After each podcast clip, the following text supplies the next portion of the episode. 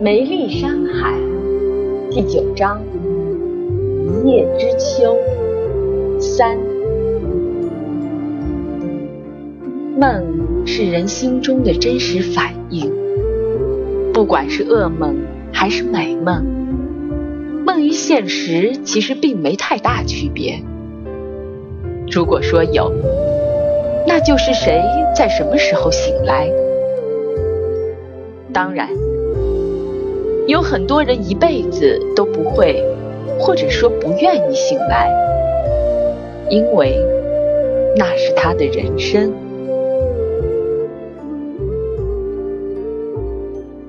你什么时候去的回胜门的那个人，新美传送。明天吧，我现在跟王姐住酒店。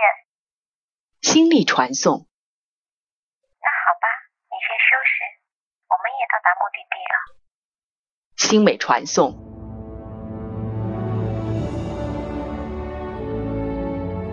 赵阳带着众人走进大门，这里异常的大，各种机关门。各种指纹识别系统、语音识别系统等，真是密不透风。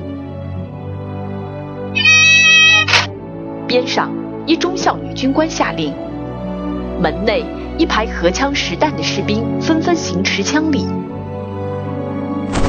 赵阳还礼，女中校跑了过来：“将军，您回来了。”“是啊，我带了新的科学家。”相信会对太极计划有帮助。丁玲，你帮他们安排下，我就不一一介绍了。我还要去汇报工作。赵阳微笑着说道：“将军，汇报材料我来准备吧。您累了，我帮您打字吧。”丁玲说道：“不好吧？总麻烦你，我都快变得死气不勤了。”应该的，将军。丁玲笑道。喂喂，这女的喜欢赵阳。新车传送。我也喜欢这女的，太善解人意了，比新车这厮好多了。星星传送。好了，别议论别人了，听那个叫丁玲的姑娘安排吧。星美传送。接下来的安排全是顶级享受，标准的五星级酒店配置的住房。全自动识别系统入档，专业伙食配套工程。如果不是看外表和知道内情，真以为这里是疗养院。不对，这里比疗养院先进的多。新美睡在大床上，边休息边看《道德经》和《二十四史》。他不用汇报，因为蛇族信息思想是共享的。星星动着手上的思想转化仪，正在编造个美梦程序。星奢则摆弄着手里的接收器，查看飞船情况。唐杰被带去医护中心了，当然，李志明也跟着去了，或者说他想去，反正是去了。医生告诉唐杰伤无大碍，明天就好，但唐杰没纠结这个。他想的是，二十公里为什么才走两小时不到？而且一行人丝毫没有感觉到累，连汗都没出一滴。况且将军和李志明还背着人，这到底是什么原因？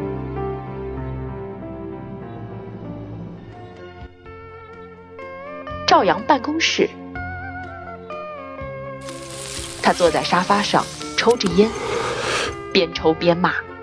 该死的鬼佬居然跟踪我们，还有卫星定位，还好我们步行回来了。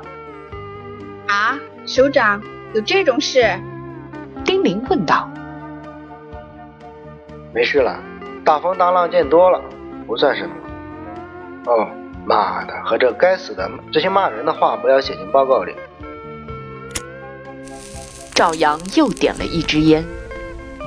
哈哈，首长又说笑了。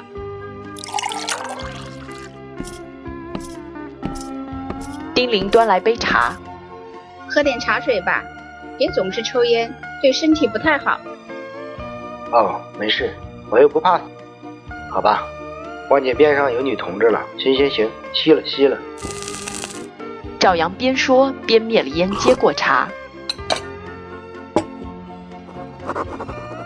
丁玲边听边用笔记着，准备向上级汇报。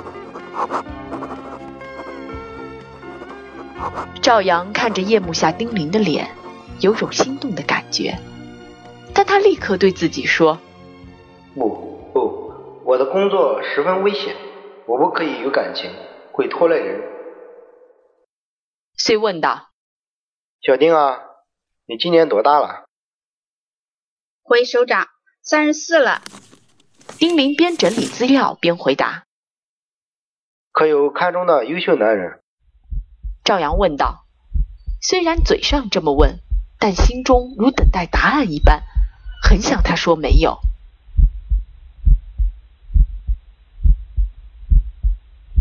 没有，我是相亲专业户。哦，我有个旧部下不错，八三二三二部队大校转业，现在是武汉公安局局长，怎么样？有没兴趣见下？赵阳问道。好了，首长，您就别关心这个了。做我们这行的，连职业都不能告诉家人，还恋爱呢，心早死了。有那谈情说爱的时间，倒不如搞点武器研究靠谱。赵阳站起身来，看了看窗外，叹气道：“哎，都是我当年害了你啊！记得你刚清华毕业要保送普林斯顿大学之时，我出现拦了下你，又把你叫到中科院工作。一晃八年过去了，不然你也可以像其他科学家一样拿绿卡成为美国公民了。”才不稀罕！我家人全移民了，那又如何？我只想做自己感兴趣的事，就比如现在的太极计划。丁玲说道，心中暗想：哎，不嫁你，我嫁谁会幸福？什么绿卡，美国不都是浮云？好吧，祖国不会忘记我们这代人付出的努力。你真是中华的好儿女啊！我只能代表科研所感激你了。赵阳道：“有人敲门，请进。”赵阳说道。门开了，进来一中校男人，行礼毕道：“首长，我家人要去埃及旅游，我想请假送别下。”燕强啊，国内有专人保护他们的，国外还真是没办法，出行要注意一下。你也工作了两个月没休息了，去吧。三天时间够不够？赵阳问道。够了，首长，多谢首长。燕强行礼告退。不久，资料整理完毕。首长，上报资料整理好了，您要不要再看一下？丁玲问道。哦，不用了，都这么多回了，直接发吧。好的，首长，我先退下，您早点休息。丁玲说完离开。夜已经深了，赵阳用手捶了捶腰，不经意的倒在沙发上睡着了。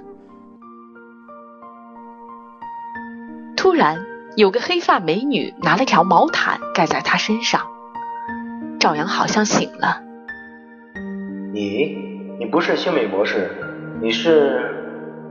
赵阳不知道为什么，心里很清楚这个人不是星美。美女微笑着点了点头：“我是星星啊，白天你还背过我的。”“不对，星星是男人啊，你……”“我就是星星啊，我可以是女人。怎么样，我这身打扮漂亮吗？”“漂亮，可你是男人啊。”“都说了，我可以是女人。”我是在做梦吧？没有啊，这可以不是梦。星星走过来，躺在赵阳怀中。赵阳摸着星星那满头秀发，感觉从来没有这么冲动过。原来他也有爱，或者说，他他也有爱。不可以，星星是男人，我怎么可以同性恋呢？丁玲怎么办？对，丁玲，我喜欢丁玲吗？不要想丁玲了，我喜欢你，跟丁玲喜欢你没冲突的。不，不，我不是同性恋，我不是同性恋。赵阳一惊，从梦中醒来，满头大汗。有人敲门，请进。首长，丁玲进门，发现赵阳一头是汗，遂拿出毛巾递了过来。首长，你一直在说梦话，好大声音，是不是工作压力太大了？哦，没事。对了，你怎么又来了？赵阳接过毛巾，我一直在隔壁整理资料，听到首长在说梦话，过来看看。哦，没事，你先回去休息吧。好的，首长。丁玲告退。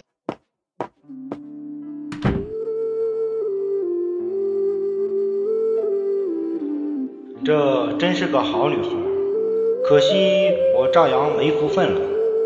我就一光杆将军，什么也没有。妈的，我还是同性恋。赵阳暗骂自己。讨厌，他居然醒了！我什么也没问到，他就醒了。星星传送。肯定是你发春，那程序都没启动。星奢传送。我发誓没有。星星传送。休息吧，赵阳让我们休息两天，以后有的是时间入梦问答。星美传送。好的，姐，我换程序试试。星星传送。逛完街的心里没有回到船上，王涵不想回家，就找个临近的酒店住了下来，并指定让心力陪同，顺便好整理下董事会的资料。其实他内心更想的是，心里能多陪陪他。尽管他知道这想法有些不太正常，但好像无法控制自己的心。心力问道：“韩姐，董事长明天会跟我回公司吗？”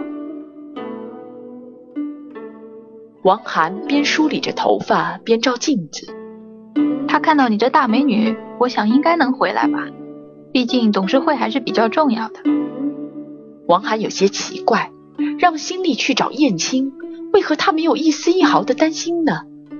这么漂亮的女人去找自己的老公，为什么自己不觉得哪里不合适？可是韩姐，为什么你们两个人吵架啊？